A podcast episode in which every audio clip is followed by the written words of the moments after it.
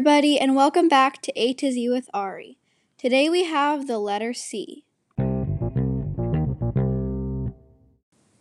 So, the first thing that starts with the letter C is cooking.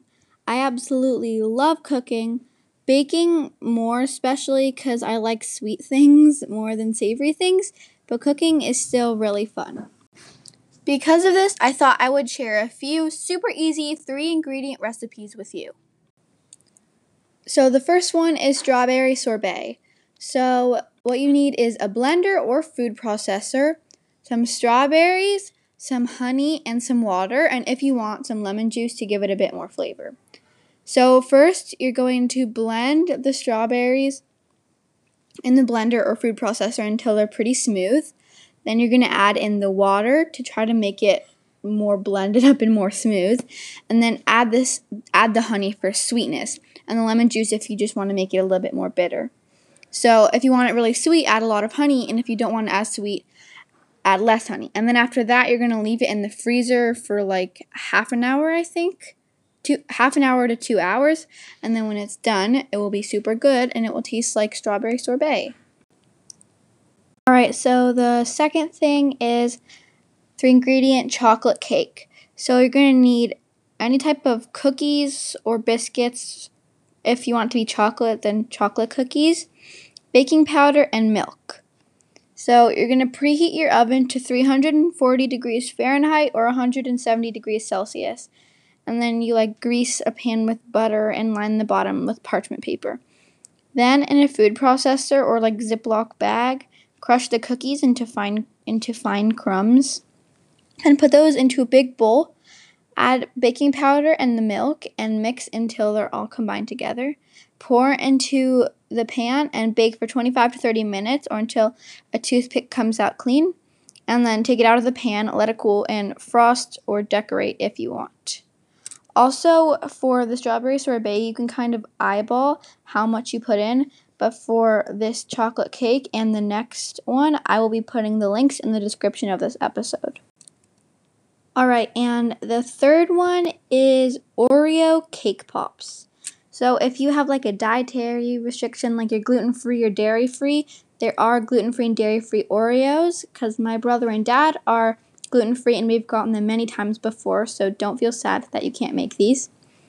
But you're going to need cream cheese, around 36 Oreos and some white chocolate or milk chocolate or any chocolate that you want, but not chocolate chips like a bar. Um, so you're gonna put one package of Oreo cookie of the Oreos or 36 cookies in a food processor, um, or like a blender or a um, Ziploc bag, and then crush it in there. Then um, add in the um, cream cheese and just pulse whatever you're using. And if you don't have a blender or food processor, then maybe use an electric mixer. And if you don't have that, then just hand mix in the um, cream cheese. And then put uh, parchment or wax paper on a baking sheet. And then form the mixture into balls. And then put them on the baking sheet. And then put them in the refrigerator for at least an hour, maybe more, but they have to be cold and firm. So put um some chocolate in a bowl. And if you if you're using white chocolate, it's recommended that you add a little bit of coconut oil, but that's four ingredients, so you don't have to if you want if you don't want to. And then microwave in 30 second increment increments, or you can just um, melted on the stove. Either one's fine.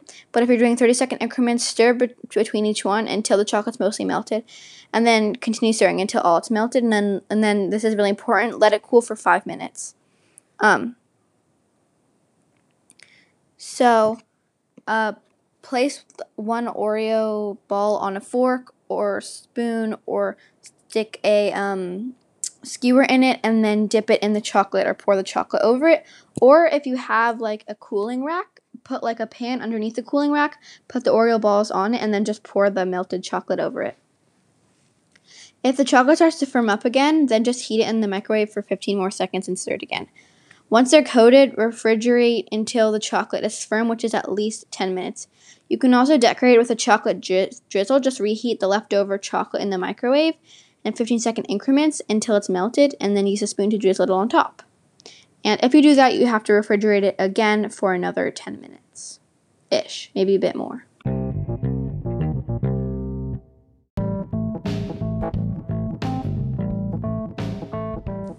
Point back. Oh, point back.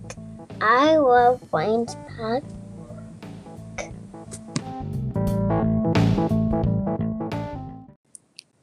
It's time for today's Brain Spark.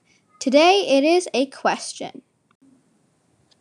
Alright, so today's question is What are the two official languages of Guam?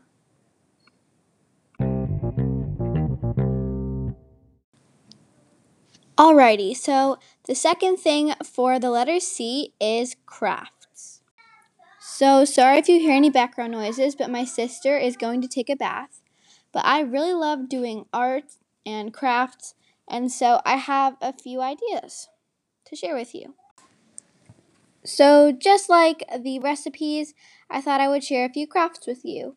So, the first one is a glue bookmark. So, no, it's not sticky, it's actually hardened glue. So all you need are some washable markers, some Elmer's white school glue because clear glue does not work, and some sort of plastic lid. So first, draw a design with the markers. Don't make it too detailed because it's going to spread anyway. Then pour some glue out and spread it around with the toothpick. After that, let it sit for two to three days, and then when it's dry, peel it off, and then you have a bookmark. So the second craft is a stress ball kind of thing. If you're familiar with oobleck, then that's what we'll be using. But if you're not, it's a simple mixture of water and cornstarch. And just mess around with adding more of it until you've reached a consistency where if you poke it or punch it or hit it, it just kind of feels hard. But if you like relax your fingers into it, it's kind of like wet and it gets stuck to you a little, but you can always wash it off. That's the consistency you want. Now, you're also going to need balloons that will be the outside of the stress ball. And if you want, you can add some food coloring to the oobleck if your balloon doesn't change colors when you squish it. But you won't really know that until the end. So, I mean, it's not a big deal. If it doesn't work, it'll still be really awesome. So, then you, t- you wrap the lip of the balloon around a funnel. Or if you don't have a funnel, then you can cut the top off of a plastic bottle and wrap the lip of the balloon around the cap and then pour the oobleck in but make sure not to overflow it. Then take out the funnel and tie it up and then when you squish it it might turn a different color and if not that's okay. But if it does turn another color and you want it to be like one of those netting stress balls where when you squeeze it little ones like little things pop out of the holes, the little parts of the stress ball. Then you can take some of an orange bag, like some of the netting from an orange bag, and wrap it around that and then like hot glue it closed at the top and maybe put like a sticker on it or something, like a foam sticker or a, a button. And then it, it, when you squish it, the different color will pop up and it will look really cool. So the last craft I will share with you is DIY puffballs. First, take two sheets of cardboard and cut out identical cardboard circles. Then, cut out identical holes in the middle of both so that they're kind of donut shaped. Then, don't glue them together or tape them together, just hold them together and wrap string around them and over and over and over itself until there's good layers all the way around it and try to wrap it nice and tight, but not super tight. Then, there will be a little bit of space in between the two pieces of cardboard. And oh, also, the more layers you wrap it, the fluffier your puffball will be. When you're done wrapping it, just don't cut the string at any point in this. Wrap the string around the middle of the space between the two cardboard donuts, like that. Wrap it and wrap it and wrap it, and then cut it and then tie a few knots to make sure it's good. Then you're also going to cut another length of string and wrap it around and tie it and tie it and just make it really tight. Then when you're done, you're going to take some scissors and cut all the loops you made around. And then you're going to slide off the um, cardboard or you can just cut it off because you can always make it again. The tighter you make the loop around it, the more fluffy it will be also. So you might need to groom it and trim it a little. And if you pull really hard, the strings will come off. So just be gentle. And you could make like a garland to hang in your room. We'll be right back. Now back to your podcast. I think I know what time it is. Time for Ask the Family. Ask a family. Ask a family. Oh, ask a family.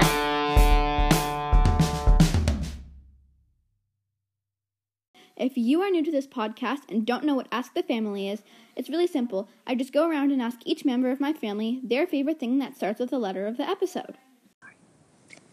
Hey mom, what's your favorite thing that starts with the letter C? My favorite thing with the letter C is croquet. I love to play it. Hey Elisa, what's your favorite thing that starts with the letter C? Um, chocolate. Hello. Hey Nava, what's your favorite thing that starts with the letter C? Chocolate. Hey Dad, what's your favorite thing that starts with the letter C? This is going to be a bold choice, but I'm going with cauliflower. Yeah.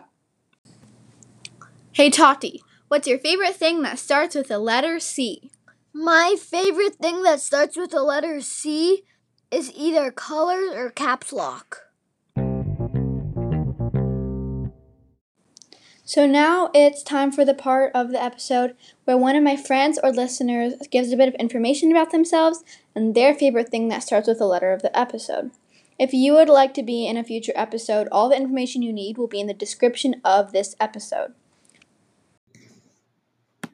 Hi, my name's Leah, I'm, and I'm nine years old. I live in San Diego, California, and my favorite thing that starts with the letter C is cacti.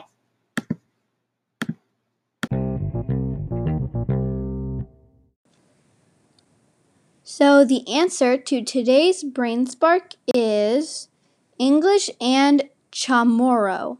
I hope I'm saying that right.